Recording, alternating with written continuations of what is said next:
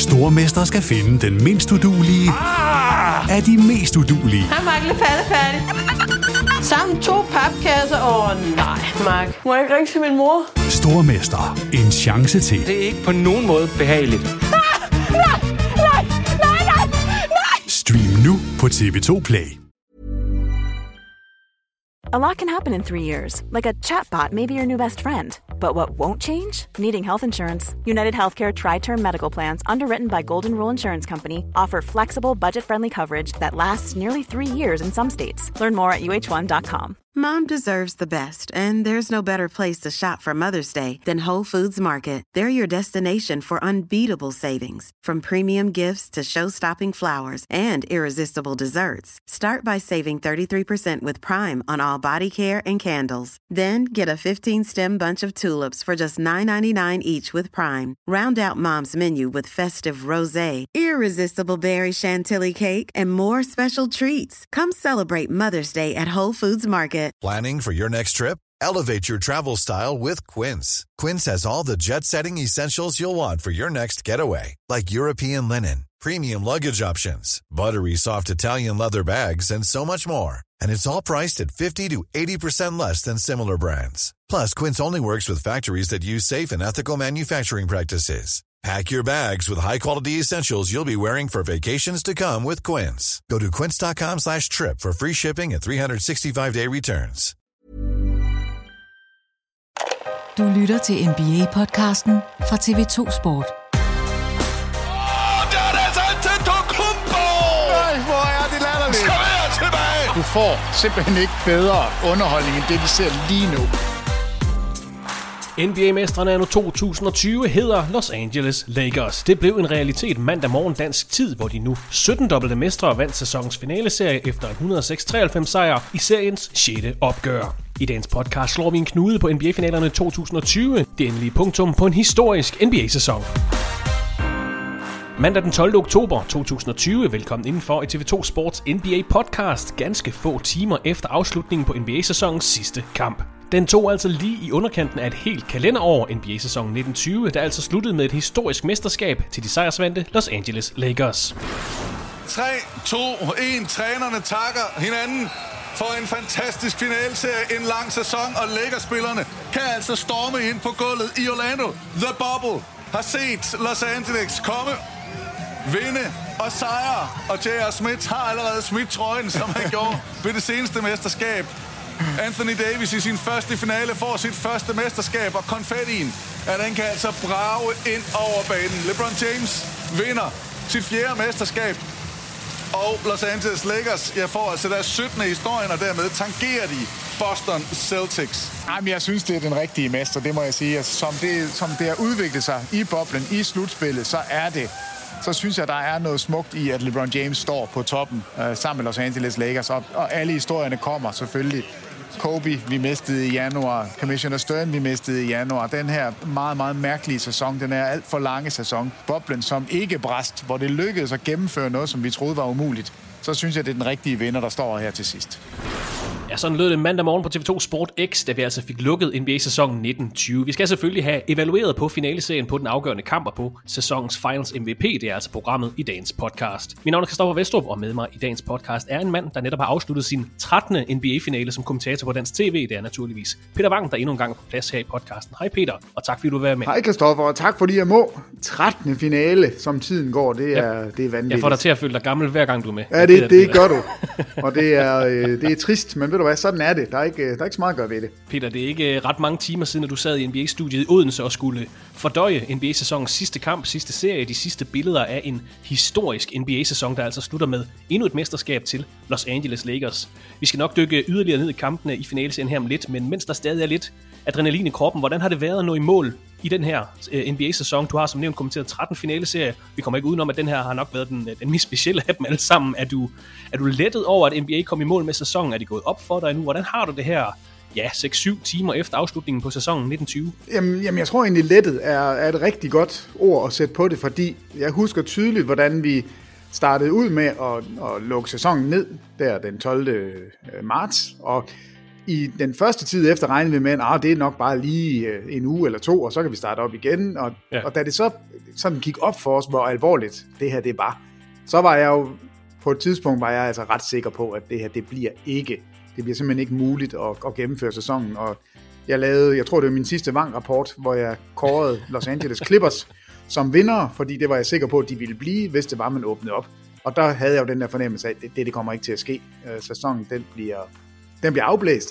Da man så åbner op og, og kommer med idéerne omkring boblen, og, og det rent faktisk går i gang, og man har indspillet, og man har playoff-kampene, og man har en finale, og man hele tiden dag for dag kommer tættere og tættere på en afslutning, uden at boblen den brister, så er jeg, så, så må jeg bare sige, at jeg er lettet. Jeg er, jeg er lettet på, altså på alles vegne inden for NBA, at det her projekt, det er lykkedes, man er kommet i mål med det. Og, og når den ting så er, når vi så har sagt, okay, det, det lykkedes, hvad så med spillet? Så må jeg også bare sige, er du, jeg synes, det har været så godt, det, det basket, vi har set. Og jeg synes, finaleserien, efter det store chok, vi fik i kamp 1 med, med alle skaderne, så, så var vi jo lidt nervøse for, at det ville være endnu en finale, som ville blive præget for meget af skader. Så synes jeg faktisk, at vi fik en kæmpe oplevelse. Og jeg lige ved at sige, Jimmy Butler, jeg, han skal ikke takke sine holdkammerater for at blive skadet, men han fik lov til at vise, hvem han var, og det, det synes jeg jo er en af de små gaver, vi har fået i den her finaleserie. Men er der andre forskelle på de tidligere finaleserier, du har kommenteret, hvor man, når man var færdig med finaleserien, var man måske bare sådan, ah, det var det. Det er jo et rimelig hårdt natteprogram for, for både du og Thomas Bilde.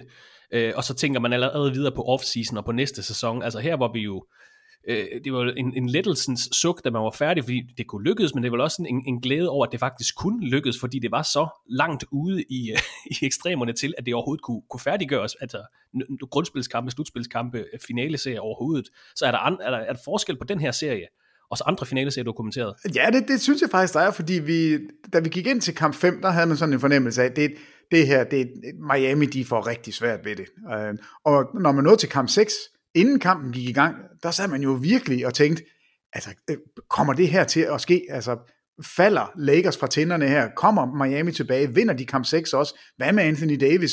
Altså, der var, der var ikke den her fornemmelse af, at Lakers de er 100% sikre på at vinde den her kamp. Øh, det, det, det sætter de på plads. Den, havde man, den, den var man lidt passeret. At det så viste sig under kampen, at Lakers ville anderledes, og for alvor fik sat tingene på plads. Det, det kom mere som en overraskelse i løbet af kampen, og det er fedt at sidde med en, en finaleserie, som man et eller andet sted er dømt ude til at begynde med, og så får den bare sit eget liv. Og det levede altså hele vejen ind til ja, slut første periode, så, så lukkede den, men, men altså det, det, det, var, det var den fornemmelse, man sad med, og det er, jo, det er jo skønt. Og jeg synes på mange måder, det var lidt symbolet på hele sæsonen, den mest uforudsigelige sæson, vi har været igennem, det mest uforudsigelige slutspil, vi har været igennem. Om, altså jeg havde ikke drømt om, at Miami skulle stå i finalen. Jeg havde ikke drømt om, at de ville være den her faktisk værdige modstander til et Los Angeles hold, som jeg jo heller ikke troede skulle stå i finalen. Så på alle måder var det uforudsigeligt, og de kørte den hele vejen til ende, og det gør mig ikke noget, at den sidste kamp, det, det blev en, altså, der, der, der var klasseforskel. Det, det skal vi nok tale om, når vi går lidt dybere ned i selve kampen. Ja. Men det gør mig ikke noget. Jeg er bare lykkelig for, at boblen holdt, og jeg er lykkelig for, at vi fik en finaleserie, som var repræsentativ, og at vi kom helt ud i seks kampe, og øh, det, det synes jeg var, det var overraskende og befriende og skønt. Vi skal nok få lukket sæsonen helt ned i en anden podcast, men lige for at få dannet et overblik over øh, sæsonen, så blev den sat i gang den 22. oktober sidste år. Den 11. marts blev der konstateret coronavirus hos en NBA-spiller, og sæsonen blev suspenderet fra den 12. marts og indtil 30. juli hvor NBA altså havde fået skabt den her NBA-boble i Orlando. Så fik vi spillet en håndfuld grundspilskampe for de 22 hold, der var inviteret med til genoptagelsen af sæsonen. Vi fik en play-in-kamp, historisk nyt øh, format i NBA, tre hele runder af NBA-slutspillet, og så fik vi altså seks kampe i sæsonens NBA-finaler, og nu kan vi altså kåre en mester anno 2020. Men lad os lige få sat et på ord på sæsonens NBA-finaler. Vi har tidligere prøvet at resumere kampene i overskriftsform, og det synes jeg godt lige, vi kan gøre igen, så vi lige kan få slået den endelige knude på finaleserien, Peter. Kamp 1, dominerede Lakers Heat mistede to starter til skader. Det var nok den mest ensidige kamp i serien, hvor Lakers var foran med hele 32 point på et tidspunkt. Kamp 1 endte 116-98, altså med en 18 point sejr til Lakers.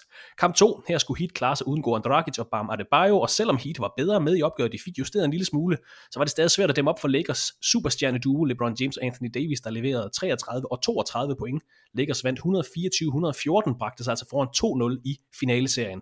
Kamp 3, ja, det var Jimmy Butlers bedste kamp i karrieren, leverede en 40 points triple-double, den blot tredje i NBA-finalernes historie. Lakers var både i fejlproblemer og i turnover-problemer, og det udnyttede Miami Heat til at hente en 115-104 sejr i kamp 3, så altså 2-1 efter de tre første kampe. I kamp 4 vendte Bam Adebayo tilbage til Heats starting lineup. Peter Wang kaldte kamp 4 for den mest intense kamp i serien på det her tidspunkt. Anthony Davis formåede at begrænse Jimmy Butler i det her opgør. Lakers holdt Miami Heat til 96 point i kampen, det laveste Heat havde scoret i denne sæsons slutspil. Kampen var forholdsvis tæt til det sidste, ender med en 6 point sejr til Los Angeles Lakers 102-96, og så var Lakers foran 3-1 i finaleserien. Og så var det som om, Peter, at øh, vi folk generelt sad med den samme fornemmelse, som man gjorde efter de første to kampe i serien, at, at nu serien slut, Miami er færdig, det her det bliver svært at nå, det slutter i kamp 5. Så fik vi kamp 5 natten til lørdag. Lakers altså foran 3 i serien, fik justeret i kamp 4, havde måske fundet løsning på at stoppe det her potente Miami-offensiv. Hvad så vi i kamp 5 her i fredags, der altså endte med en snæver sejr til Miami Heat? Jamen, vi så jo uh, Jimmy Butler sætte en stor fed streg under, at han er en top 10-spiller i NBA. Han er en superstjerne. Nu har vi, vi har gået og danset lidt rundt om, hvilket ord vi skal sætte på ham. Men, men det beviste han i kamp 5. Altså ja. 35 point, 12 rebounds, 11 assists, 5 steals. Det har vi ikke set i en finalekamp før. Gary Payton har gjort det i slutspillet, men, men ikke i en finalekamp. Så han udspillede, nej, ikke udspillede, han, han slog LeBron James, altså mano i mano, de to gik op mod hinanden, og, og der er ikke ret mange, der får lov til at sige, at jeg slog LeBron James i den direkte matchup. Det gjorde Jimmy Butler i den her kamp. Så, så det var endnu en, altså et Jimmy Butler aftryk. Det var ikke fordi Bam Adebayo var med, det, det, det var Jimmy Butlers kamp, og det var noget så, jamen det, det er så forfriskende at se, når to spillere går direkte mod hinanden. Altså Jimmy Butler spillede 47 minutter og 12 sekunder. Han skulle lave alt i angrebet. Samtidig så skulle han dække LeBron James og bytte på screening, og så skulle han dække Anthony Davis. Det, det, det var en, jamen, en fuldstændig overjordisk præstation, det han fik lavet. Øh, og det var de der billeder, hvor han står og hænger hen over opstanderen bag ved, ved kurven. Det er sådan nogle billeder, vi vil se om, om, om 5 og 10 år også, når man kigger tilbage på den her sag. Det er sådan et ikonisk billede af en spiller, der bare gav alt, hvad han havde. Ja, og, og det, det er så fedt, øh, når det ikke er opstillet, når det ikke er, når han lige kigger ud af, af sideøjet, er lige ved at sige, og, og nu er kameraerne på mig, nu skal de lige se, hvor, hvor hårdt jeg, jeg arbejder. Det var super ægte, en kraftpræstation.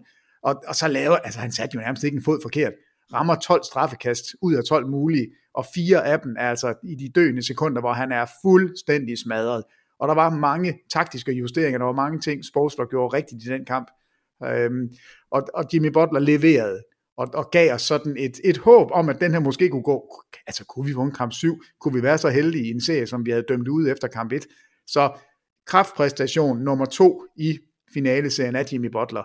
Øh, og, og det er ikke for at tage noget som helst fra LeBron James. Altså han spillede også en, en meget, meget altså et eller andet sted suveræn ja, det, kamp. Det man sige. altså han havde jo en af sine bedste kampe overhovedet, men han, altså, han tabte til Jimmy Butler, hvilket var, det, altså, hvis vi læser Jimmy Butlers statistik op, så, så er vi også nødt til at komme med LeBrons. Altså 40 point, 13 rebounds, 7 assists, 3 steals, og alligevel taber han kampen. Han skød 15 for 21. Altså du kan ikke være mere effektiv. 6 for 9 på trepointsskuddene.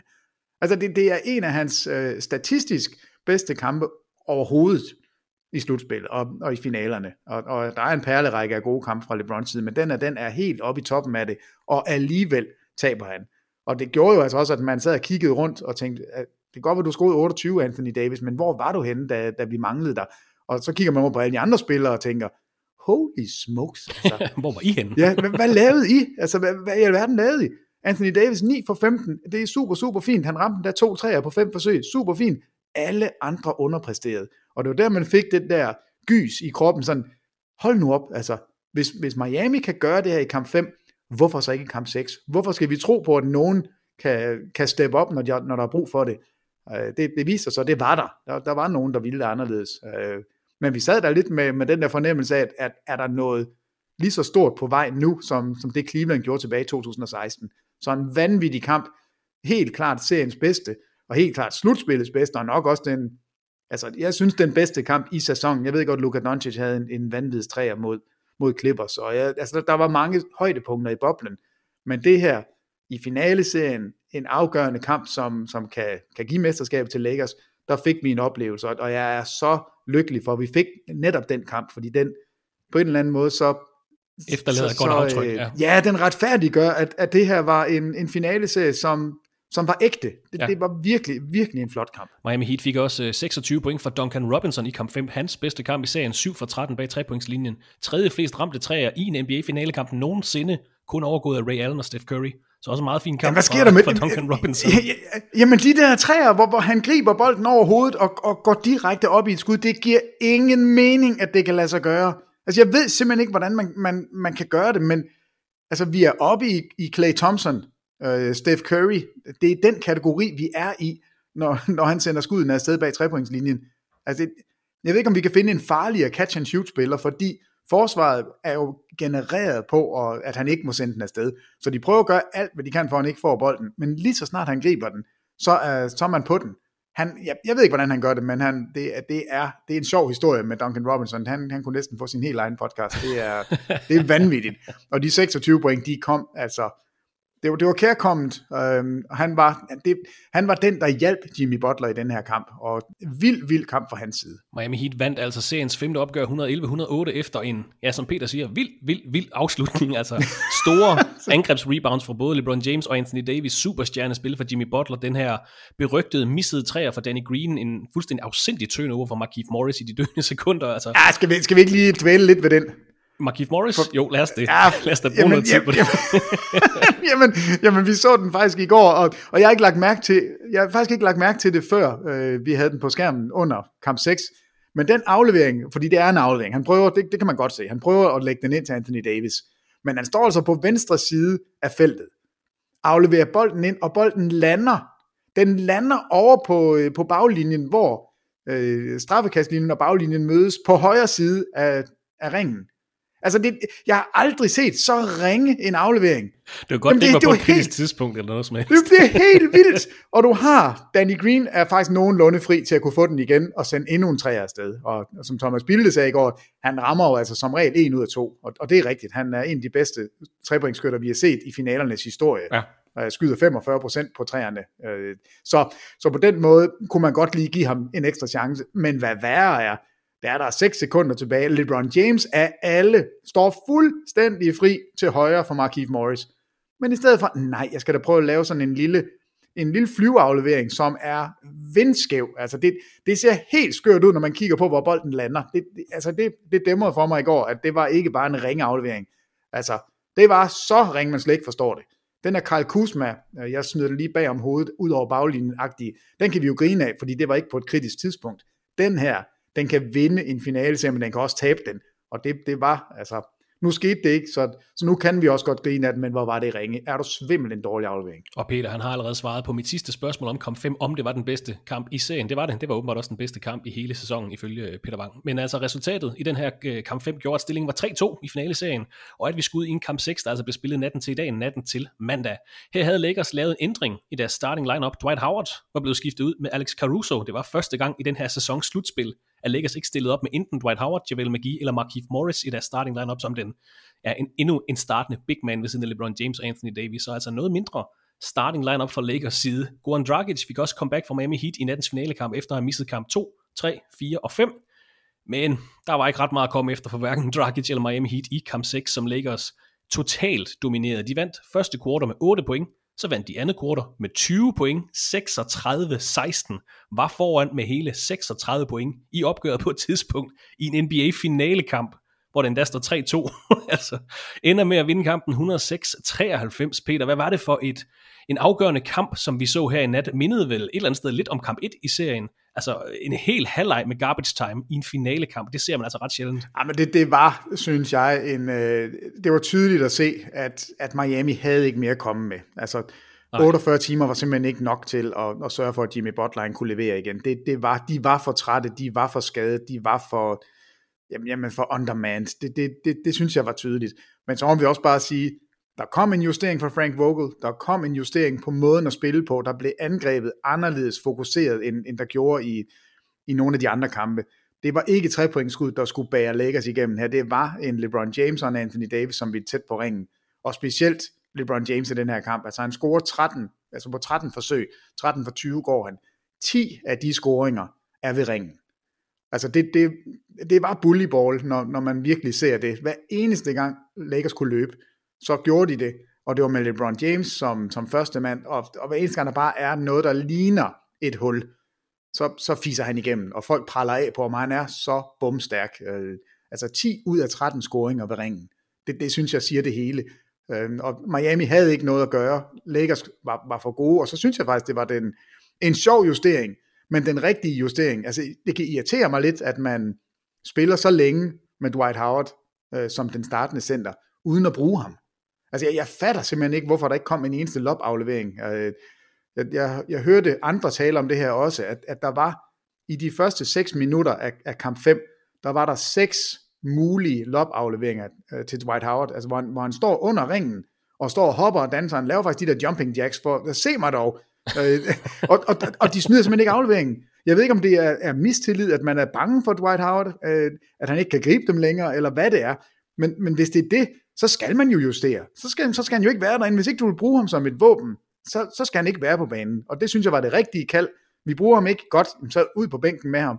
Og så kunne Alex Caruso få lidt shine. Og, øh, han, han kom ind og, og har faktisk været god for dem hele serien. Og jeg synes også, det var en, en, en værdig starter.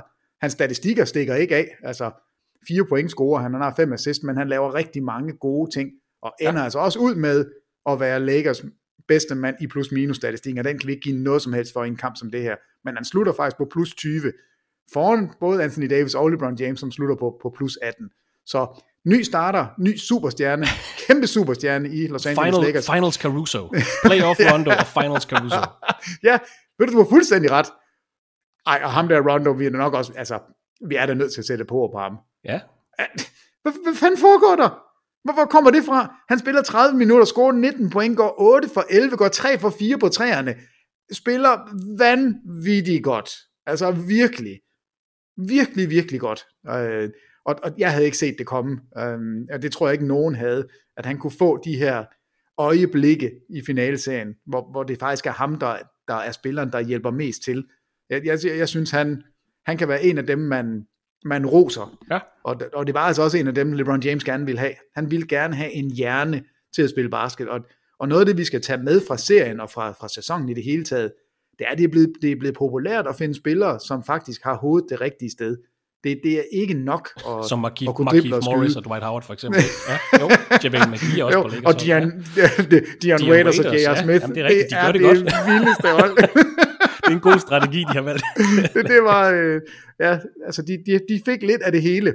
Øhm, og, og dejligt, at vi så Jared Dudley lige få et minut også. Det er jeg personligt glad for. Jeg elsker jo, Han, øh, han taler sig til dit uh, argument, vil jeg sige, Jared Dudley. Ja, og det kan faktisk egentlig, når vi kigger baglæns, så kan det godt være lidt, lidt sjovt, eller lidt besynderligt, at han slet ikke rigtig fik chancen. Deres bedste trepointsskytte i sæsonen, 42 procent, han fik faktisk ikke muligheden, men jeg tror, man, man har valgt at sige det.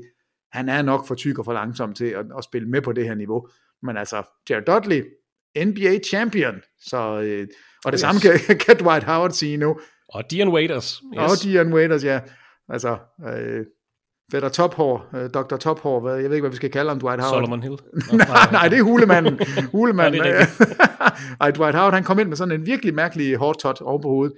Gik en for en for gulvet, ramte en træer. Øhm, så men det, ja, det, det gør lidt på statistikkerne, men hold nu op en finale serie og en finale kamp i går. Og LeBron James, det de gjorde, det var buller bolden ind til ringen. Og, og, og det virkede, det var der, de var større og stærkere. Og det er simpelthen bare på grund af, af træthed hos Miami Heat, fordi altså kæmpe respekt for, hvad Lakers gjorde i kamp 6, men spændingsmæssigt lidt fæsen afslutning på finalescenen. Altså en helt halvleg med garbage time, for det var der, altså reelt. Nej, nej, nej der var tre perioder. Tre perioder, nærmest. så fair nok. Ja, det, det, altså Lakers vinder tredje eller anden periode 36-16. Og, og det er, altså det, Frank Vogel siger det selv efter kampen, at øh, er defensive monster, kalder han holdet. Og det var det, vi så udspille sig i kamp 6. Altså en ting er, at LeBron kommer til ringen, og at Anthony Davis gør, og altså, at man rammer nogle træer i, i løbet af kampen. Men det er i forsvarsenden, og, og de sætter sig fuldstændig igennem. Hvis man kigger på, på den offensive rating fra, fra Miami Heat, den første kamp, der, der er den offensive rating 101. Og, og det, er, det er ikke ret godt, og det er selvfølgelig på grund af skaderne. Jeg, jeg tror, Miami var, altså de, de, de var lidt rystet, lidt chokeret over at miste Dragic, miste Adebayo, to gange brækker Jimmy Butler om, så, så de får et pas på den første kamp. Men ellers så har de jo kørt med en, en meget, meget fin offensiv. Altså 125, 117, 107, 120, virkelig, virkelig flot offensiv over fire kampe, og så i kamp 6, så er vi nede på 101 igen.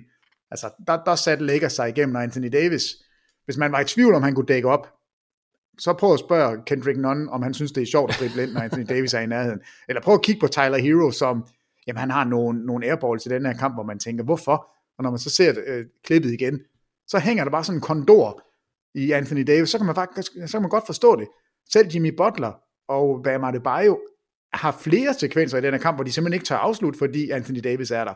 Så det her er kun begyndelsen, tror jeg, på, på det Anthony Davis kan, og det man kan se, han skal være. Han skal være ligaens mest dominerende big man i begge ender af banen, og, og altså, han, er, han er kun lige begyndt, og jeg tror, LeBron James allerede nu, der sidder han sikkert med en flaske champagne og en, øh, jeg ved ikke, hvad man putter på hovedet, når man har vundet et, et mesterskab. Men han tænker på næste år og siger, uh, vi kan blive endnu bedre, uh, vi skal ud og have nogle flere trepointskytter og nogle, og nogle, øh, nogle forsvarsspillere. Væk med alt det der skrammel, vi har, så uh, det bliver godt næste år også. Lakers, de er, de er med øh, fra sæsonen går i gang, hvornår den så inden går i gang. På øh, Sport TV2.dk basketball, der kan man lige nu finde en række billeder af fejringerne af mesterskabet i Los Angeles, og så kan man også læse en frisk artikel om finalerne, hvor du, Peter, især peger på Lakers defensive evner som afgørende for finaleserien. Var det det, der var den afgørende forskel mellem de to hold i sæsonens finaleserie, eller var det altså, mængden af profiler, eller topniveauet hos profilerne hos de forskellige hold? Jamen, altså, jeg, jeg synes, der var, der var mange ting i det. Selvfølgelig har skaderne betydet en masse. Øhm, grunden til, at jeg tager det lidt frem med, med Jimmy Butler, at vi fik ham, vi fik ham at se på en, en ny måde. Og det var selvfølgelig, fordi alt spil lige pludselig skulle gå igennem Jimmy Butler. Jeg tror da, at Miami havde, været, havde haft en større chance for at vinde den her serie, hvis Dragic kunne spille, hvis Bam Adebayo kunne spille. Så har vi bare ikke fået øh, de her to Jimmy Butler-øjeblikke. Det tror jeg ikke. Fordi det, det blev åbenlyst, at han er en spiller, som kan bære et hold. Og, og det, det er faktisk første gang, synes jeg, at vi virkelig ser det. Og, og det var skønt.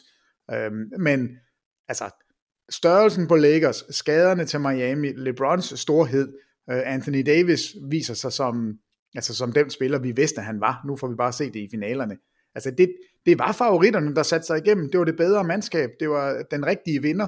Så, så ikke nogen overraskelse der egentlig, men måden det blev udspillet på, var en smule overraskende, og det er jo det, der gør det så skønt, at man ikke bare kan forudsige det hele. Øh, men, men Lakers vinder 4-2, og et eller andet sted, så er det den rigtige sejrsmagen. Øh, jeg havde selv sat den til 4-3. Det synes jeg egentlig ikke er noget dumt bud, når man inden serien kigger på, at, at, øh, altså, at man har Dragic og, og Bam Adebayo hele tiden. De, de vinder to kampe. Det, altså, det er meget, meget fint. En meget, meget fin serie, og den rigtige vinder.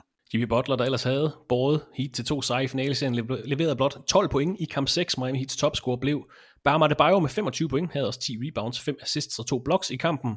LeBron James sluttede finaleserien af med at levere endnu en triple-double, 28 point, 14 rebounds og 10 assists. Anthony Davis stod for 19 point og 15 rebounds, og så fik Lakers også 17 point fra Kentavious Caldwell Pope og 19 point, som Peter var inde på, fra Rajon Rondo fra bænken. Vi behøver ikke dvæle så meget mere ved, ved kamp 6, Peter. Der var klasseforskel i det opgør. Men er der andet, vi skal have sagt om kampene, de individuelle kampe i sæsonens finale serie, eller har vi lige resumeret dem godt nok? Nej, der, jeg, jeg, jeg synes, jeg har fundet en ny statistik, som jeg er blevet rigtig glad for, og jeg skal nok fortælle dig, hvorfor om lidt. Okay. Men altså, hvis, hvis, hvis du går ind på Basketball Reference, som er den her statistik Så starter man med at se et billede af Luke Stort, har jeg hørt. Det, det gør man på min. jeg tror, det er sådan nogle cookies, du har været og kigge på ham for meget, så han popper op hver gang. Ja, men altså, han er, når jeg åbner Basketball Reference, så goddag, Lugan Stort. Det er dejligt at se dig igen. Øhm, men der, der har de, og alle forskellige statistiksteder, har jo en eller anden måde at måle en kamps værdi på. Men Basketball Reference har noget, der hedder Gamescore. Og Gamescore, den prøver at lave et samlet billede af øhm, værdien af kampen fra den enkelte spiller. Og jeg har været inde og kigge på formlen for det, og det er altså noget med point gange 0,4 minus. Øh, altså det, det er, um, hold nu op. Det, hvis man kan lide uh, integralregning, så tror jeg, det, det er noget for dig. Jeg synes ikke, uh, det giver ikke meget mening at gå ind i den, men der kommer et tal ud i den anden ende. Okay.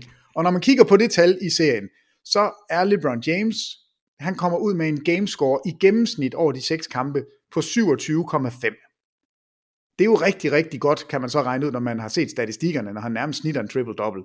Øh, hvis, hvis du kunne komme over 40 i en enkelt kamp, så er det vanvittigt godt. Altså, og det var både LeBron og Jimmy Butler øh, i løbet okay. af serien. Men Anthony, Dav- Anthony Davis kommer ud med et gennemsnit på 22,8, hvilket også er, det er rigtig, rigtig godt. Og den tredje bedste, det bliver så Rajon Rondo. Han er på 8,3. Cantavius Corbett på 8,4. Så, så der er et langt, altså et kæmpe dyk ned.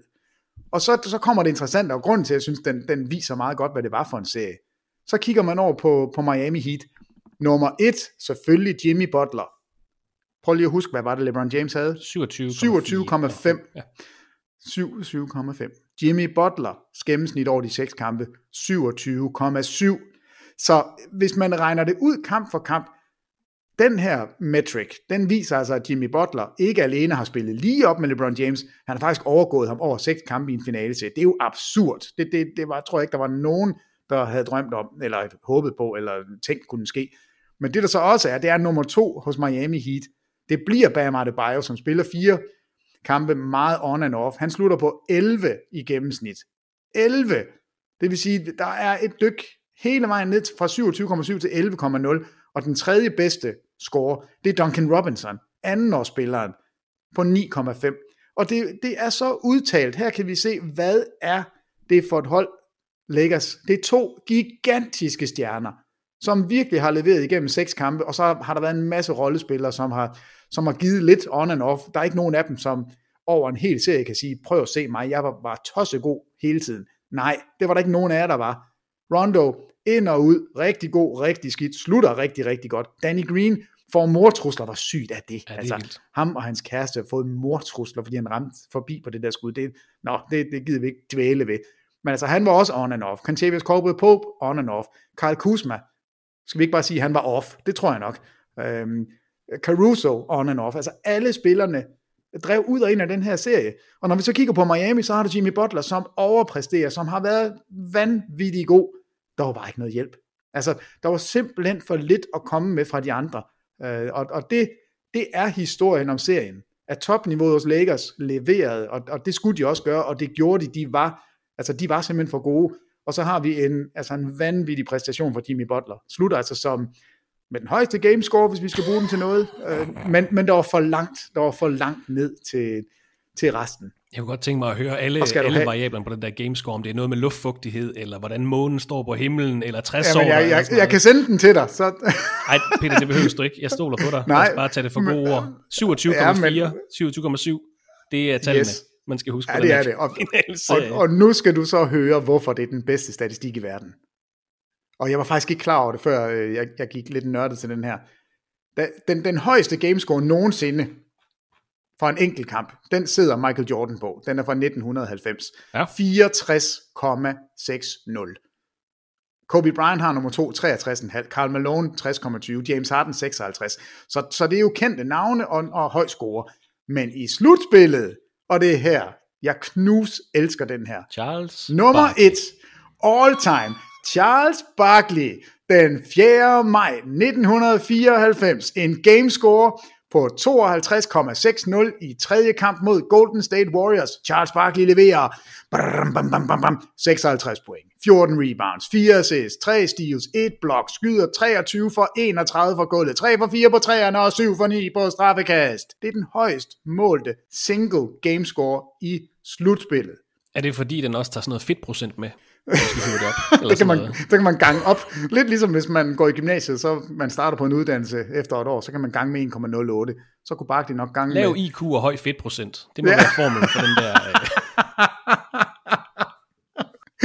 ja, nej, det er skønt. super. Ja, ja, ej, nej, den, jeg ved ikke, hvad vi kan bruge den til andet end at sige, Jimmy Butler kan faktisk, han har en sag og siger, jeg spillede fuldstændig lige op med LeBron ja. James i en finaleserie. Jeg, altså, jeg, jeg puttede holdet, det der med at putte holdet på ryggen, det var det Jimmy Butler gjorde. Han vandt to kampe for Miami, gjorde den her serie spændende, gjorde den tv-mæssigt havde værdi, gjorde at man sad og, altså jeg har ikke siden finalen, altså kamp 7 mellem Cleveland og Golden State Warriors, øh, der har jeg ikke kun, altså haft den der fornemmelse af, at jeg kan ikke sidde på stolen, jeg er nødt til at gå lidt rundt i studiet. Jeg, jeg, jeg er så altså optaget af den her kamp. Det var det, vi fik i kamp 5, og det var Jimmy Butlers skyld. Og han er alene årsagen til, at den her serie blev, hvad den blev, og den faktisk var en oplevelse. Jeg, jeg synes altså, og statistikkerne bakker det op. Jimmy Butler er en stjerne, og jeg, jeg, han har selv været ude at sige, at han er utilfreds med, at de ikke vandt, men de kommer tilbage næste år. Det synes jeg er fedt. Fakta er, at Los Angeles Lakers har sikret sig mesterskabet anno 2020, deres 17. NBA-mesterskab i historien, og dermed så deler de altså førstepladsen med Boston Celtics som det mest vindende NBA-hold nogensinde. Når man kigger på NBA-historien, så fortjener Lakers også at være blandt de mest vindende hold i ligaens historie. Nu kan Celtics og Lakers altså dele den position lidt begge med 17 mesterskaber, og Lakers har hentet 6 mesterskaber her i det her århundrede, i 2000, i 2001, i 2002, 2009, 2010 og nu i 2020. Celtics har kun hentet et, det er i 2008, så det 20. århundrede kan vi sige, det tilhørte Celtics. Det 21. århundrede, det dominerer Lakers altså indtil videre. Så den her finaleserie vil blive husket. Man kunne godt frygte lidt, Peter, at den måske vil ryge lidt i glemmebogen på grund af de omstændigheder, der var i sæsonen. Lidt ligesom 1999-finalerne, der kom efter et meget langt lockout, men det 17. mesterskab til Lakers, det fjerde til LeBron James. Der er vel ikke fare for, at den her serie bliver nedprioriteret, når man ser tilbage på den, tror du? Øh, nej, jeg tror, da, jeg, jeg tror bestemt ikke, den vil gå i glemmebogen. Altså, jeg tror da netop, at den vil få et liv, fordi det var under så vanvittige omstændigheder. Øhm, ja. Og det her med, om man skal tage noget værdi fra mesterskabet, på ingen måde. Altså, jeg synes, spillet i boblen har med al tydelighed vist, at, at det er rigtig dejligt for spillerne ikke at skulle rejse. Det er rigtig dejligt ikke at, at skulle tænke på andet end at spille basket. Altså, jeg har ikke, og, og det lyder måske lidt, lidt skørt, men jeg har faktisk ikke savnet de der tilskuere. Altså, jeg har ikke siddet med en fornemmelse af, at det her har, har været for mærkeligt. Der har ikke været den her, alle de her fans, der hujer og hejer, og, og det gør, at kampen ikke har været gode. Den fornemmelse sidder jeg på ingen måde med, og jeg sidder heller ikke med en fornemmelse af, at, at det her var et billigt mesterskab, som Lakers de bare fik, fik givet til sig. På ingen måde. Altså, jeg, jeg synes næsten, man skulle gå den anden vej og sige, det, det er vanvittigt. Altså, og, og kigger man på stort set alle de hold, som var med til sidst, skader er en ting. Altså, Anthony Davis, han brækkede altså også rundt og slog sig altså også. Men Lakers kommer faktisk ind og spiller uden en starter. Altså, Avery Bradley kom jo aldrig med til boblen. Og, og det, jeg, jeg tror egentlig ikke, vi har talt nok om det i, i udsendelserne. Og i hvert fald er det vigtigt at nævne, at, at man jo faktisk kommer kun med en 80% starting lineup. Øhm, og det, det kan, Altså det er der faktisk ikke nogen af de andre hold. Jo, Denver kan sige det, de manglede Will Barton. Øhm, men Clippers, det var ikke på grund af det. De, de kunne bare ikke håndtere at være i boblen. Øh, Boston var bare ikke gode nok. Jeg ved godt, Gordon Hayward blev skadet, men det, det, det, det gør alle hold. Alle hold har noget, noget modvind i løbet af, af, altså af et slutspil. Og Lakers er en, for mig at se, fuldt ud værdig mester. Og det her, der er ikke noget at sætte på det her mesterskab, andet end at omstændighederne er absurde. Men, men for mig at se, betyder det ikke noget for værdien af mesterskabet. Det er det, er det rigtige hold, der, der står tilbage til sidst. Og, og ja, jeg, jeg synes ikke, man kan, man kan pege på noget negativt ved det. Bare lige for at gøre Lakers færdige, altså 17 mesterskaber i historien, 5, der holdet lå i Minneapolis, der vandt man i 49, 50, 52, 53 og 54. Så rykkede holdet til Los Angeles i 1970, og der har man altså vundet 12 mesterskaber 12 mesterskaber på 50 år, det er et hver fjerde år, det skal vi også lige nævne, det er altså også vildt. Men altså NBA-mesterskaber i 1972, i 1980, 82, 85, 87, 88, i år 2000, 2001, 2002, 2009, 2010 og nu altså her i 2020. Og udover de her 17 mesterskaber, så har Lakers været i yderligere 15 NBA-finaler fuldstændig powerhouse. Det kan vi ikke komme udenom. Nej, det, det er inden det bare. Vi lige skal, uh, inden vi lige skal snakke om Finals MVP og de forskellige spillere i serien, Peter, så bør vi måske også lige få sat det på på Miami Heat. En overraskelse, at de spillede sig hele vejen til NBA-finalerne, og det er ikke for at sige, at det var ufortjent, de var med, for det var ganske fortjent. De fik et par signifikante skader, taber altså efter seks kampe. Hvilket indtryk efterlader de os med her efter sæsonens afgørende serie? Kan de forlade boblen i Orlando med, med oprejst pande? Altså, man burde bære dem på guldstol ud. Altså, alle de andre hold, som, som ikke præsterede, de skulle liste ind og så skulle Kawhi Leonard løfte Jimmy Butler ud af boblen, og så skulle Paul George, jeg ved ikke, han skulle nok både tage Duncan Robinson og Tyler Hero for at, at sige undskyld, at han ikke kunne, kunne præstere i boblen. De kan gå derfra og være så glade for deres egen præstation, og, og Pat Riley, jeg, jeg tror han, der var rigtig meget fokus på ham i den seneste kamp, selvfølgelig, fordi han, han står som arkitekten på, på mandskabet. Han kan også gå herfra og være stolt og sige, jeg har fået lavet et mandskab, som har købt den her identitet med at være et hårdt arbejdende hold, jeg har vist, jeg har fået en superstjerne nu, det er alle de andre, der tog fejl. Jimmy Butler er så god, som han er, og, og vi er tilbage næste år. Vi var en værdig repræsentant for Eastern Conference. Hvor overraskende det end måtte være, at de var der. Altså, de var seedet 5. 5, da vi startede det her slutspil. Jeg havde ikke levnet dem en chance for at komme til finalen. Jeg er dybt, dybt overrasket. Og, og de har jo værfet al modstand væk. Milwaukee Bucks Det er fuldt fortjent. Det er overhovedet ikke det, når jeg kalder det en overraskelse. Nej, altså det, Milwaukee Bucks blev jo sendt på ja, rumper og albuer ud af boblen. De fik virkelig tæv, og, og der så vi en, en Bam Adebayo lige pludselig. Hold da op, hvad, hvad, hvad bliver han for en spiller i fremtiden? Boston Celtics, de fik også bare en over nakken. Så, så jeg synes på alle måder, at Miami kan gå derfra med hovedet højt løftet, fordi de, de præsterede, de var nok øh, det hold, som, som, som, var, som, som trivedes bedst i boblen. De havde bare ikke ja. helt talent nok til at hamle op med et Los Angeles Lakers mandskab, som har to All-NBA-spillere på første holdet. De har en LeBron James, som ja, 11 stemmer ud af 11 mulige til at blive Finals MVP, og fuldt fortjent. Og altså det, det, det var, øh, der var klasseforskel et eller andet sted, så Miami, I kan godt blive båret ud på guldstol i min bog. Vi så øh, cheftræner Erik Spolstra i tårer på pressemødet efter kampens afslutning her i morges. Øh, ærgelse og frustration, det var ret tydeligt hos, øh, hos Miami Heat's cheftræner.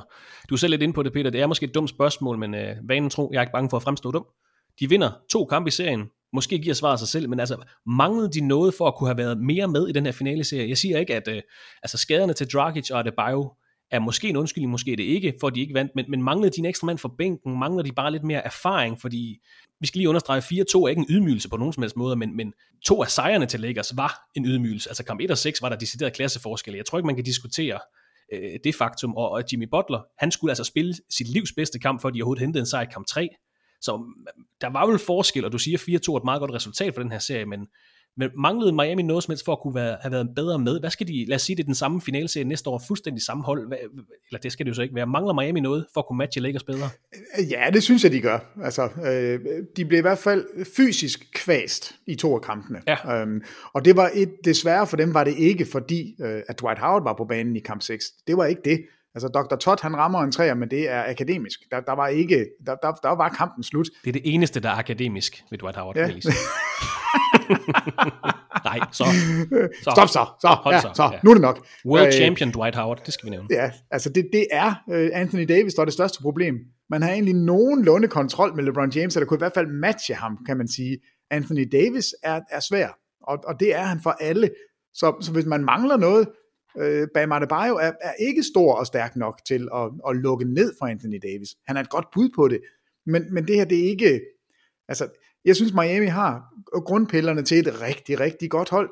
Jeg er lidt bekymret for, hvad de gør på point guard positionen næste år, fordi Dragic ja. er 34 nu, han kommer af den her skade, den tror jeg nu nok, han skal overleve. Han er free agent, hvor meget vil man betale ham? Det er også vildt, han, han kommer på banen i nat. Altså, han har stadig, han, han, har, han har fået at vide, at det kan ikke blive værre, men det kommer til at gøre ondt. Ja, og, og det gør ondt. Og jeg er faktisk jeg sådan altså, lidt, jeg, jeg, er lidt ked af, at han var derinde, fordi han, han, okay. kunne, han kunne ikke, altså, han kunne ikke rigtig sætte sit aftryk på kampen, og, og, og hvis ikke man har fulgt med i serien, hvis man så sidder og kigger på ham og siger, hvad er den snak om Dragic, han, er, han har fået et stort skæg, hvad så? Altså, det, det er ikke, han, han har været så god i det her slutspil, det må man bare ikke glemme. Man må i hvert fald ikke dømme ham på de få minutter, han spillede i kamp 6, fordi det er ikke et, et billede på, på hans sæson og på hans slutspil.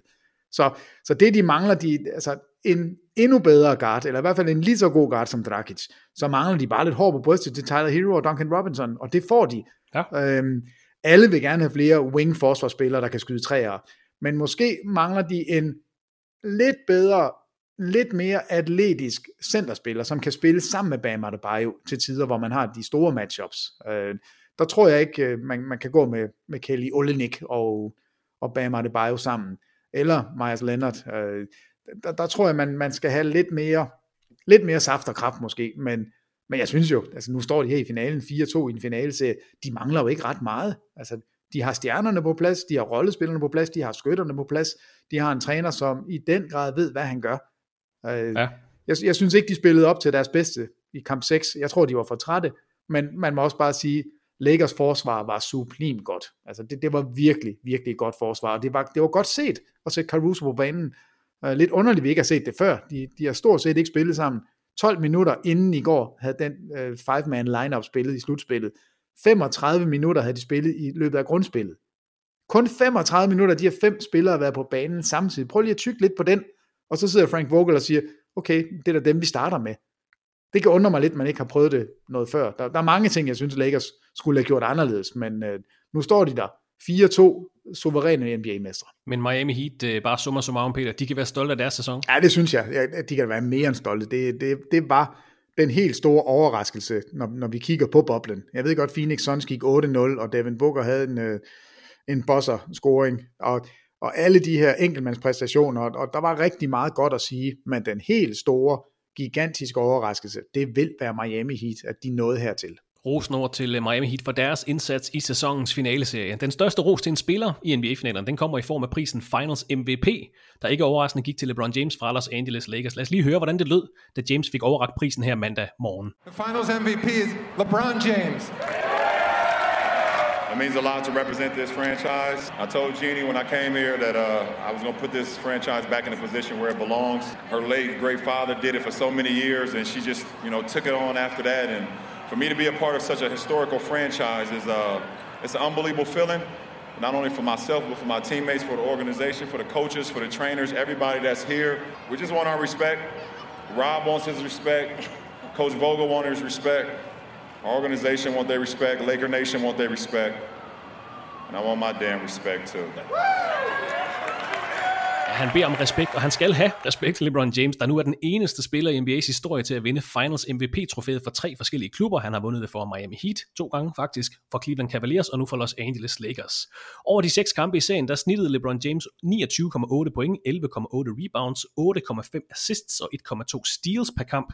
Han skød 58,6% for gulvet, hvilket er meget pænt, må vi sige. 39% bag trepointslinjen, og så lidt mystiske 60,8% fra straffekastlinjen, Peter. Men vanvittige statistikker fra den nu firedobbelte Finals MVP, der har næst flest Finals MVP-trofæer i historien, kun overgået af Michael Jordan, der har 6. Der var ikke den store tvivl om, hvem der skulle have det her trofæ, Peter. Du har selv sagt det, 11 af 11 stemmer til den her pris. Før kamp 5 og 6 der snakkede vi om, at øh, Anthony Davis peaks i den her serie måske havde været en my højere, mens LeBron James generelle niveau har både været højere og mere konstant. Det ændrede sig vel lidt i de to sidste kampe, altså LeBron James spillede en super flot kamp 5, sluttede serien af med en triple-double i kamp 6. Ja, og Anthony Davis var altså, han var ikke rigtig med i kamp 5. Han ender med, med rigtig, rigtig flotte statistikker, øh, men, men var ikke helt på det niveau, man forventede. Og, og man sad sådan lidt og, og kiggede skævt til ham og sagde, hvorfor kan du ikke sætte dig mere igennem? Du er så stor og så stærk. Hvad, hvad, hvad er der galt? Altså han, han ender ud med at score 28 point, så man skal jo egentlig ikke brokse over det, men, men LeBron James havde topniveau fra start til slut. Han havde ikke nogen udfald. Altså jo, han har en kamp, hvor han har fem turnovers i første periode, slutter med otte turnovers i alt. Det, det er ikke godt nok, men leverer så på alle de andre parametre. Der havde Davis et par små eller mindre udfald, og det gjorde altså, at der slet ikke var tvivl. Der, der var ingen tvivl. LeBron James var, var suveræn Finals MVP, og jeg er glad for, at det ikke skulle, skulle til diskussion. Og havde man nu stået med en Anthony Davis, som havde præsteret lige så godt, og så havde LeBron fået den, så havde det jo været, åh, så får han den bare igen, fordi det er LeBron James. Altså det, det er rigtig dejligt, at vi ikke skal bruge tid på det. Eller de gav den til Andre Iguodala, så var du eksploderet. Ja. han skulle faktisk have haft to. Og så i øvrigt, så vil vi gerne have i boblen trække en Finals MVP fra dig. Andre Iguodala, kom herop og aflevere, og så får du to LeBron James. det, det havde været fedt. Alt gælder i boblen, så det skulle de bare have gjort. Men altså LeBron James fuldstændig fortjent Finals MVP, hvis vi også lige skal have nogle statistikker fra Anthony Davis. Over de seks kampe i NBA-finalerne snittede han 25 point, 10,7 rebounds, 3,2 assists, 2 blocks og 1,3 steals per kamp, skød 57,5% for gulvet, 48% bag trepointslinjen og 95,2% fra straffekastlinjen. Brændte sine to eneste straffekast i serien i kamp 6, gik altså 30 for 32 i serien fra straffekastlinjen. Øh, det kan godt være, det er et hot take det her, Peter. Nu må du egentlig rette mig, hvis du synes, jeg tager fejl. Men hvis jeg på noget som helst tidspunkt havde sagt til dig, at Kentavious Caldwell Pope kan være den tredje bedste spiller på et mesterskabshold. Jeg ved ikke, om der findes nok spændetrøjer i Danmark til at drukne mig i, altså, men, men var han den tredje bedste Lakers i den her serie? Lakers-spiller hedder det. Uh, i, i, et par kampene var han. Det er ikke Danny Green, det er ikke Dwight Howard, det er ikke Rondo, som du siger, for mange udfald, det er ikke Kuzma, det er ikke Markieff Morris, det er vel Kentavious Caldwell Pope? Uh, det er Rondo eller Kentavious Caldwell Pope, og, og, og jeg, okay, og jeg tror egentlig, jeg vil Jamen, jeg, jeg kunne godt tænke mig at gå med, med Corbett Pope. Hvis man kigger på offensiv og defensiv... Ja, ja, Men hvis jeg nogensinde havde sagt det til ja, dig, så, så han kom sagt, i ligaen. Altså. Nej, nej, det kommer ikke til at ske. Altså, det, det, det er der ingen tvivl om. Det troede vi ikke. Altså, det gjorde vi ikke. Men, men alle deres statistikker, Rondo, Pope, Caruso, Danny Green, Markieff Morris, og så Kyle Kuzma, puh, ja, nogle statistikker, har, de, de er grimme. Øhm, men, men de har alle sammen haft et bidrag på et eller andet punkt øh, i løbet af serien. Og så har de haft masser ja. af udfald. Men altså, det, det, det har været en sløj supporting cast. Altså, det, det må vi også bare sige. Altså, hvis vi går på Rondo, hans offensive rating i serien 110, defensive rating 111. Det vil sige, at han er minus 1. Caldwell Pope 113, 114, han er minus 1. Caruso 111, 114, han er minus 1. Danny Green 93 i offensive rating, 110 i defensiv. Så det er minus 17 Dwight Howard, nej, Mark Morris minus 12, Dwight Howard minus 24, nej, Kai Kuzma, undskyld, minus 24. Dwight Howard er faktisk positiv, hvis man, hvis man kigger på offensiven og defensiven. Der er en plus 3, men, men var jo forsvindende ringe og spillede kun 71 minutter i alt. Så, så der er ikke nogen klar pegefinger at pege på nogen. Men man må sige, Caldwell Pope gjorde det rigtig godt i, i et par af kampene, Rondo gjorde det jo sublimt i den seneste kamp, og, og var måske det, der gjorde, at man knækkede nakken på Miami. Altså, de kunne se, ej, vi, vi kan ikke klare det her, når, når Rondo også rammer sine skud. Så, så jeg har ikke noget problem med at give den til, til Corporate Pope, men det er Corporate Pope eller Rondo, det er en af de to. Hvis vi lige skal have lidt uh, final stats på et par profiler fra Miami Heat også, så kan vi nævne, at Jimmy Butler snittede 26,2 point, 8,3 rebounds, 9,8 assists og 2,2 steals i de seks kampe. Rigtig flot finaleserie, han har spillet, også selvom ja, han skyder kun 22% bag trepointslinjen. Det behøver vi ikke snakke om, det er lige meget.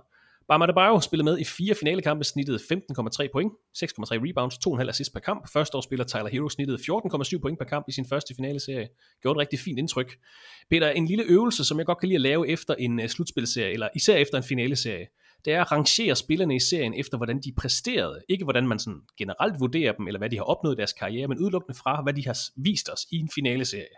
Fordi før sæsonens finaleserie, der vil vi nok antage, at okay, LeBron James er nummer 1, så er Anthony Davis nummer 2, Jimmy Butler nummer 3, Bam Adebayo, Goran Dragic, og så dernedad. Du ved, man vil have et slags hierarki i hovedet efter, hvordan man forventede, de ville præstere. Klart, yes. Men hvis jeg, nu, hvis jeg nu beder dig om at rangere spillerne i sæsonens finale, så ud fra, hvem der leverede bedst, hvordan vil den liste så se ud? Jeg tror nemlig godt, at sådan en rangering kan fortælle os et eller andet om, hvad det var for en serie. Så hvis, kan du rangere bare en, en 5-8 stykker i serien? Der er vel ikke nogen tvivl om, at LeBron James er nummer 1? Altså, LeBron James er nummer 1. Yes. Nummer 2 bliver Jimmy Butler. Nummer ja. 3 bliver Anthony Davis. Meget og, enig. Og det, ja.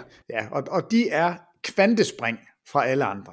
Men allerede altså, her kan vi jo se, at Jimmy Butler har altså, spillet bedre end Anthony Davis i serien. Allerede her for, for, fortæller det sådan en lille historie om serien. Ja, og, og så må vi sige, Bam Adebayo skal jo ind og, og have en eller anden, altså en eller anden øh, placering her. Men hvis man er ude i kamp 2, 3 og 4, altså, Præcis. så er det jo svært at sige, at man... Altså, en, det var også noget, det LeBron James sagde. Jeg ved ikke, om det var sådan et sneak diss til alle mulige andre. Han siger, jeg har aldrig misset en slutspilskamp, og, og det kan man synes om, hvad man vil, men det er jo rigtigt. LeBron James er der hver eneste gang, og rigtig mange andre spillere, de siger, ja, men jeg var lige lidt dårlig der, så sad jeg ude, jeg var også lige lidt dårlig der, og der var vi bare, altså Bam Adebayo var skadet, han var ikke spilbar i tre kampe, det samme kan man sige med Dragic, så ja. hvis vi tager de to ud... De vil jo normalt ligge på en fjerde plads på den her rangering, ikke? Det er det, vi Ja, de, de, vil, de vil komme ned og være 4 og 5 ja. efter al sandsynlighed. Men så er det nok Duncan Robinson, som, øh, som kommer ind som den næste. Han er, han er den øh, næstbedste heatspiller i den her serie. Ja, hvor, hvor vanvittigt Min, Minus en over seks kampe. Ja. ja. Jamen, det er skørt. Det, det er virkelig skørt, men, men det er der, vi er. Øh, og jeg, jeg synes faktisk, at en spiller, der ikke fik nok ros, altså det, det, det var Jay Crowder. Jeg synes faktisk, han var, han var okay. okay. Men er han bedre er han bedre end Rondo? Ja, det synes jeg, han er. Er han bedre end Caldwell Pope? Har Caldwell Pope ikke spillet en bedre serie end de to? Det synes... Jeg ved godt, det er vanvittigt at sidde og snakke om, men, men det er lige før. Altså, det, det er på det niveau. Det er der, vi er. Men ja, jeg synes okay. lidt, man kan sige det samme med Miami, som vi kan sige med Lakers, at der var rigtig mange rollespillere, som leverede, altså peak Robinson, Duncan Robinson, ikke? det er 26 point i en kamp 5. Det er der ikke nogen, der havde troet. Og uden dem, så kommer vi ikke ud i en kamp 6. Ligegyldigt hvor god Jimmy Butler er, så er det fordi Duncan Robinson er med i den kamp. Så alene derfor, så er vi at putte ham ind på, altså som næstbedste Miami-spiller i serien. Øh, og så kommer Jay Crowder, så synes jeg, Iguodala gjorde nogle gode ting, men havde også sine vanskeligheder. Jo, men altså... altså ja, okay. Det, det, er, det er fint, du lige den sidste del af sætningen. Jamen altså, Tyler Hero var... Altså, man lægger mærke til ham, fordi han har nogle vanvittige scoringer, men, men statistisk set, der var der... Altså, er du, han var så ringe i forsvaret. Altså, virkelig, virkelig ringe. Men det var Duncan Robinson eddermame også. Ikke altså. lige så ringe som, som Tyler Hero. Altså, Duncan Robinson var, var ikke god, men altså 124 offensivt, 118 over serien defensivt. Og der ser vi altså Tyler Hero, 88 er hans offensiv rating, set helt, altså over hele serien. Defensiv rating på 121. Det vil altså sige et minus på, på 33 netpoint, øh, altså net rating. Så, så Duncan Robinson var klart bedre i begge ender af banen, end, end Tyler Hero var. Og jeg ved godt, de har forskellige roller, og jeg ved godt, at så kommer Tyler Hero ind, og lige pludselig skal være starter og faktisk spille point guard. Altså det, det er også meget for langt, men, men han leverede faktisk ikke i, i finaleserien. Så, så jeg ved ikke, hvordan vi skal rangere det. Jo, altså LeBron 1, Butler 2, Davis ja. 3. Altså er vi så ude i at sige Duncan Robinson 4? Altså det tror jeg, jeg er. Uh, det, ja, men det, det, du er også meget glad for Duncan Robinson. Ja, og så tager vi uh, Rondo og Contavious Pope, uh, Contavious Caldwell Pope som, som 5 og 6, og så Crowder som 7, og så har vi, vi jokeren øh, i Bam Adebayo og, og, og, og Dragic, de får, ved du hvad, vi lægger dem sammen og putter dem ind på en del fjerdeplads med Duncan Robinson. Okay, så en meget blandet pose af spillere, kan man sige, men øh, altså en, en fjerdeplads, hvor man ikke finder de helt store navne. Det er nemlig det, jeg vil frem til også, at det er en toptung finale med tre altså fuldstændig fantastiske stjerner, og så en masse ja, en blandet landhandel, ja. som vi siger her i Jylland. Ja, og, og, og det var, jeg er fra Jylland, og ikke fra København, jeg er fra Jylland. Nej, hvad, hvad sker der? Men jeg ved ikke, hvor den kom fra. Den, den har jeg lige nej, hørt. Nå, det, men, nej. nå sådan lidt. Øh, altså, det, det, er lidt ligesom at kigge på Warriors, da, da de spillede mod alle mulige andre. Hvis du kommer med tre All-Stars, så kommer vi med fire. Jamen, vi kommer med to All-NBA-spillere. Jamen, vi har tre. Jamen, vi har to rigtig gode skytter. Vi har tre. Jamen, vi har en top rebounder. Dem har vi to af. Altså, de havde bare altid en mere. Og, og det synes jeg næsten også Lakers havde i den her serie. Altså, vi har en superstjerne, vi har to. Vi har en god skytte, vi har to. Altså, jeg, jeg synes på mange måder, Lakers var bare, de, de var lige en tand bedre. Der var lige en tand mere talent, ja. lige en tand mere erfaring. Og, og det er det, der gør udslaget. Det var også bare et lille eksperiment, der nogle gange kan, kan fortælle. Jo, jamen, det er da sjovt, det er da sjovt at sidde og vende den, fordi det, det giver da lidt et billede på, hvad, hvad forskellen er på de to hold. Øhm, hvor hører Kelly Olynyk inde? For jeg synes jo faktisk, han spillede vanvittigt godt, da han fik lov til at spille. Uh, han blev så spillet af banen, fordi man ikke kunne spille med Dwight Howard ja. længere, så var der heller ikke plads til Olynyk. Um, og Myers Leonard, han uh, gik to for to på trepointskuden. Han havde en... altså det, det var da meget flot, men der var ikke plads til ham. Han fik 22 minutter i alt, set over seks kampe. Uh, så hvorfor så vi slet ikke noget til, til Derrick Jones? Altså det, han spillede 10 minutter, fire kampe. Det var det, han var inde i. Nej, det ved jeg I don't know. Uh, det, det, er svært at, det er svært at få spillerne på banen, men, men i hvert fald, det, det bliver den rigtige vinder og det mest talentfulde mandskab. Og når Peter han siger, at uh, der var bare lidt mere star power på den ene side, så kan vi også nævne, at sæsonens finaler igen blev afgjort af en stor handel lavet sommeren for inden sidste år. Der gik Toronto Raptors all in, da de traded for Kawhi Leonard. Det betalte sig. Sidste sommer, der sendte Lakers Lonzo Ball, Brandon Ingram, Josh Hart og tre første runde draft picks til New Orleans Pelicans, hedder det, i bytte for Anthony Davis. Det betaler sig også. Det er svært at forestille sig, at Lakers skulle vinde mesterskabet uden Anthony Davis, så den store handel betaler sig altså igen. Vi har tidligere set det, da Miami Heat traded for Shaquille O'Neal tilbage i 2004, da Boston Celtics traded for Kevin Garnett. Det har altså givet succes fra start af. De her franchise-forandrende trades, øh, en James Harden til Houston Rockets. Jeg ved godt, de ikke har vundet mesterskabet, men de har ikke misset slutspillet, siden han kom til. Chris Paul til Clippers, det blev heller ikke et mesterskab, men det blev til relevans. Paul George til Clippers, Kawhi Leonard. Det var ikke et trade, men han kom til Clippers. Altså summa summarum, at den store handel betaler sig fra tid til anden. Det betaler sig nogle gange at gå all in, og det er altså to finaler i træk, hvor det her store handel, lavet af holdene Toronto Raptors og LA Lakers, virkelig betaler sig. Jamen, du kan da også gå længere tilbage og sige, det var så ikke en handel, det var bare, jeg kommer til jer i Kevin Durant-sagen. Altså, superstjerner er dem, der vinder NBA-finaler. Altså, det, det, det har det været historisk set. Det, det er stort set umuligt at pege på andre end, øh, end Detroit Pistons i 2004, som vinder uden en decideret superstjerne. Altså, du skal have den der spiller, der er bedre end de andre. Øh, og og det, det har man altid på et mesterskabshold. Og, og du har fuldstændig ret. Du kan, ikke, du kan ikke betale for meget for en Anthony Davis. Altså, der er bare ikke noget at gøre. Prisen kan aldrig blive for stor. Prisen kan ikke blive for stor for Kawhi Leonard, når han kan levere på den der måde. Prisen er måske blevet for stor for Clippers. Det kan vi tale om på et andet tidspunkt med, med Kawhi Leonard og Paul Men når George. Mulighed, når muligheden er der, så skal så du slå til. Altså, altså, ja, hvis ja. dit mål er at vinde et mesterskab, så er du nødt til at slå til, og det, og det skal være dyrt. Anthony Davis, han skal koste en bondegård og en hund og en bil og en flagstang. Det skal han, fordi det er en spiller, der kan vinde en finaleserie. Du har fuldstændig ret. De var ikke, de havde ikke stået med trofæet i dag uden øh, Anthony Davis. De havde ikke vundet med Lonzo Ball. Altså, der, der er klasseforskel. Og, og det, jamen, historisk set, så har du fuldstændig ret. De store handler, det er ofte også dem, der, der, der giver på det. Men summa summarum, Los Angeles Lakers mestre anno 2020, LeBron James Finals MVP. Vi fik altså seks kampe i den sidste serie i den her sæson. Vi skal nok få snakket meget mere om sæsonen i sin helhed, Peter, i en senere podcast, men finalerne 2020, er der mere, vi skal have sagt om dem? Øh, nej, jeg, jeg synes ikke om finalerne. Jeg, jeg har en lille note, som, som vi er nødt til at få med, men det, det er mere omkring boblen i det hele taget, fordi det har været lidt et tema, vi har kørt med, altså skyder man bedre eller dårligere i boblen eller uden for boblen, og der har jeg bare lige samlet ja. lidt op på statistikkerne, og jeg synes bare, det er sjovt, ja. at, at, at vi kan tage det med, og jeg ved ikke, om skal det være nu? Lad os gøre det. Okay, ved du hvad, og, og den, er, den er hurtig. Altså jeg har bare taget fire statistikker frem, som siger noget om, hvor god er man til at skyde med en basketball i en boble, og hvor god er man så uden for en boble. Ja. I boblen, der skød man på to der skød man 52,9 procent, I grundspillet uden for boblen skød man 52,4 procent. Okay. Det er 0 0,5 bedre i boblen. Ja.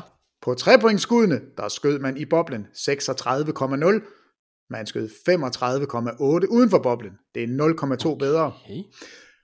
Straffekastene, der skød man 78,8 uden for boblen. 77,3. Der er der faktisk over et procentpoint, altså 1,5 procent. Så der har man faktisk skudt markant bedre, kan man sige. Øh, Jeg synes ikke, de to andre, det, det siger så meget. Men den samlede field goal percentage, og det her, det bliver, øh, altså, hvor man bare kan se, det, det, det er faktisk lige meget, hvor du spiller. Der skød man 45,7 procent, og der skød man 46 procent uden for boblen. Så hist op og kom herned, det er fuldstændig ligegyldigt, boble eller ej. Måske en lille overvægt til, til, til straffekastene, men vi fik svaret. Publikum, der sidder og huder og hejer, en tv-skærm i stedet for, øh, en tom arena, en fuld arena, det er fuldstændig ligegyldigt. Du har skåret otte af de værste hold væk, skal du også lige. Ja, det, kan man, det er jo en god pointe. Øh, Det står også her. Det er de 16 Nå, bedste hold. Så derfor har vi måske lige lidt bedre. Altså, de her spillere, de er så dygtige. Det er fuldstændig ligegyldigt. Sæt dem ud på en, på en pløjemark og sæt en kurv op, så skyder de lige så godt. Altså, det, det er, det er top-tunede professionelle. Lige så snart de træder ind på banen, så zoomer de, så zoomer de ind på det, og så glemmer de det omkring. Øh, og, og, altså, det var det samme med, med det her bobbelspil. Jeg har også super top professionel, som jeg jo er, så zoomer jeg jo ind på kampen. Jeg glemte, at tilskuerne ikke var der. Det har ikke gjort mig noget. Jeg synes, produktet det kan leve alligevel. Og, og, og jeg synes, det er, vi kan godt sige, der skulle have været mere spas lavet fra, fra Disneys side. Øh, kampene, det, det var en suveræn oplevelse at følge slutspillet, følge bobbelspillet, følge finalen. Jeg har ikke manglet tilskuerne, det har ikke, det har ikke sat nogen sådan øh, damper. Det, det, det har ikke været en dårlig finale til på grund af det. Og skudprocenterne, de siger altså det samme. Vi skyder lige så godt i boblen. Det var det. Peter, endnu en sæson i bogen. Vi er bestemt ikke færdige med at snakke om sæsonen 1920, eller hvad der venter forud. Vi skal nok få sendt flere podcast ud i den nærmeste fremtid, men øh, har vi fået lukket finalerne godt nok? Øh, det kan være, øh, vi har nye og bedre perspektiver om nogle dage eller nogle uger, men øh, er der mere, vi skal have med i dag? Nej, altså øh, syv timer siden den sluttede. Jeg, jeg kan i hvert fald ikke komme op med mere, jeg lige øh, sådan øh, har tænkt over. Der, der er, Du er drænet. Ja, der er givetvis noget, som, som, hvorfor kom I ikke ind på det? Det var da mærkeligt, de ikke lige satte et par ord på, på Andre Iguodala, så hvorfor brændte han der? Øh, nej, jeg synes, vi fik svinet dem, vi skulle. Altså, Marquis Morris. Og det er det vigtigste. Det er, det, det, er, det, det er derfor, vi er her. Altså, Karl Kuzma og Mar- Mar- Marquis Morris, så vil vi bare sige, havde to af de mest elendige afleveringer i, i finalernes historie. Uh, og, og Kendrick Nunn, pas nu på ham der, Anthony Davis. Han, han kan godt blokere skud. Du behøver ikke Kondoren, var det ikke det, du kaldte ham? jo, det er Pas på kondoren. Uh, altså, og, og LeBron James, jeg, jeg fatter det ikke. Altså, jeg forstår det simpelthen ikke. Han er 35 år gammel. Det, det er det er sejt. Han er, han er eddermame sej. Så han er der næste år igen. Watch out, Lakers er, er allerede nu en af favoritterne til at vinde næste år. Det, det er på grund af Anthony Davis og LeBron James. Så vil jeg sige uh, tak for din tid, Peter, under sæsonens finale. Så tak for din tid i dag. You're the real finals MVP. Vi snakkes ved. tak skal du have, Kristoffer. Vi snakkes ved. Og tak til dig, der har lyttet med i TV2 Sports podcast. Jamen, øh, i hele sæsonen i NBA-boblen, under slutspillet, under NBA-finalerne 2020. Vi er tilbage med meget mere basketball-snak, så hold øje med dit podcast-feed i de næste uger, og genhør i næste afsnit.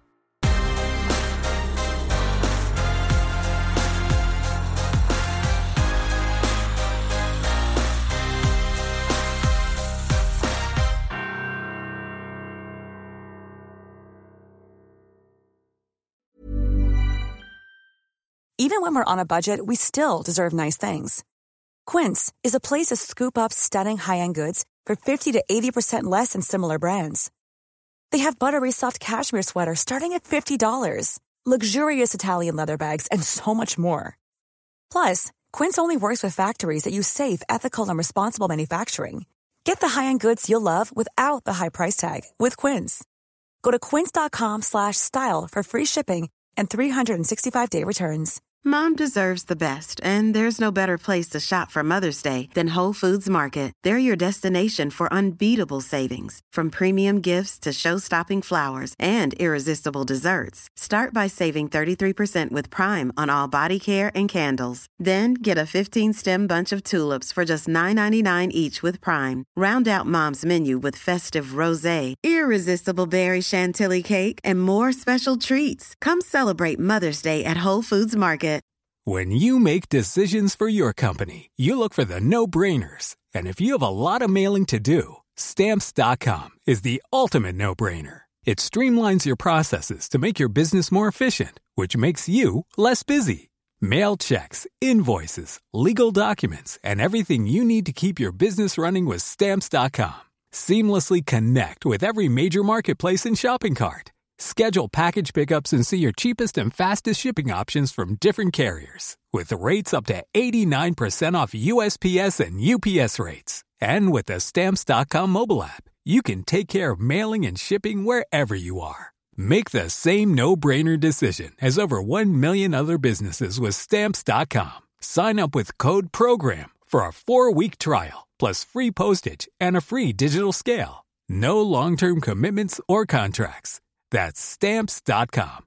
Code program.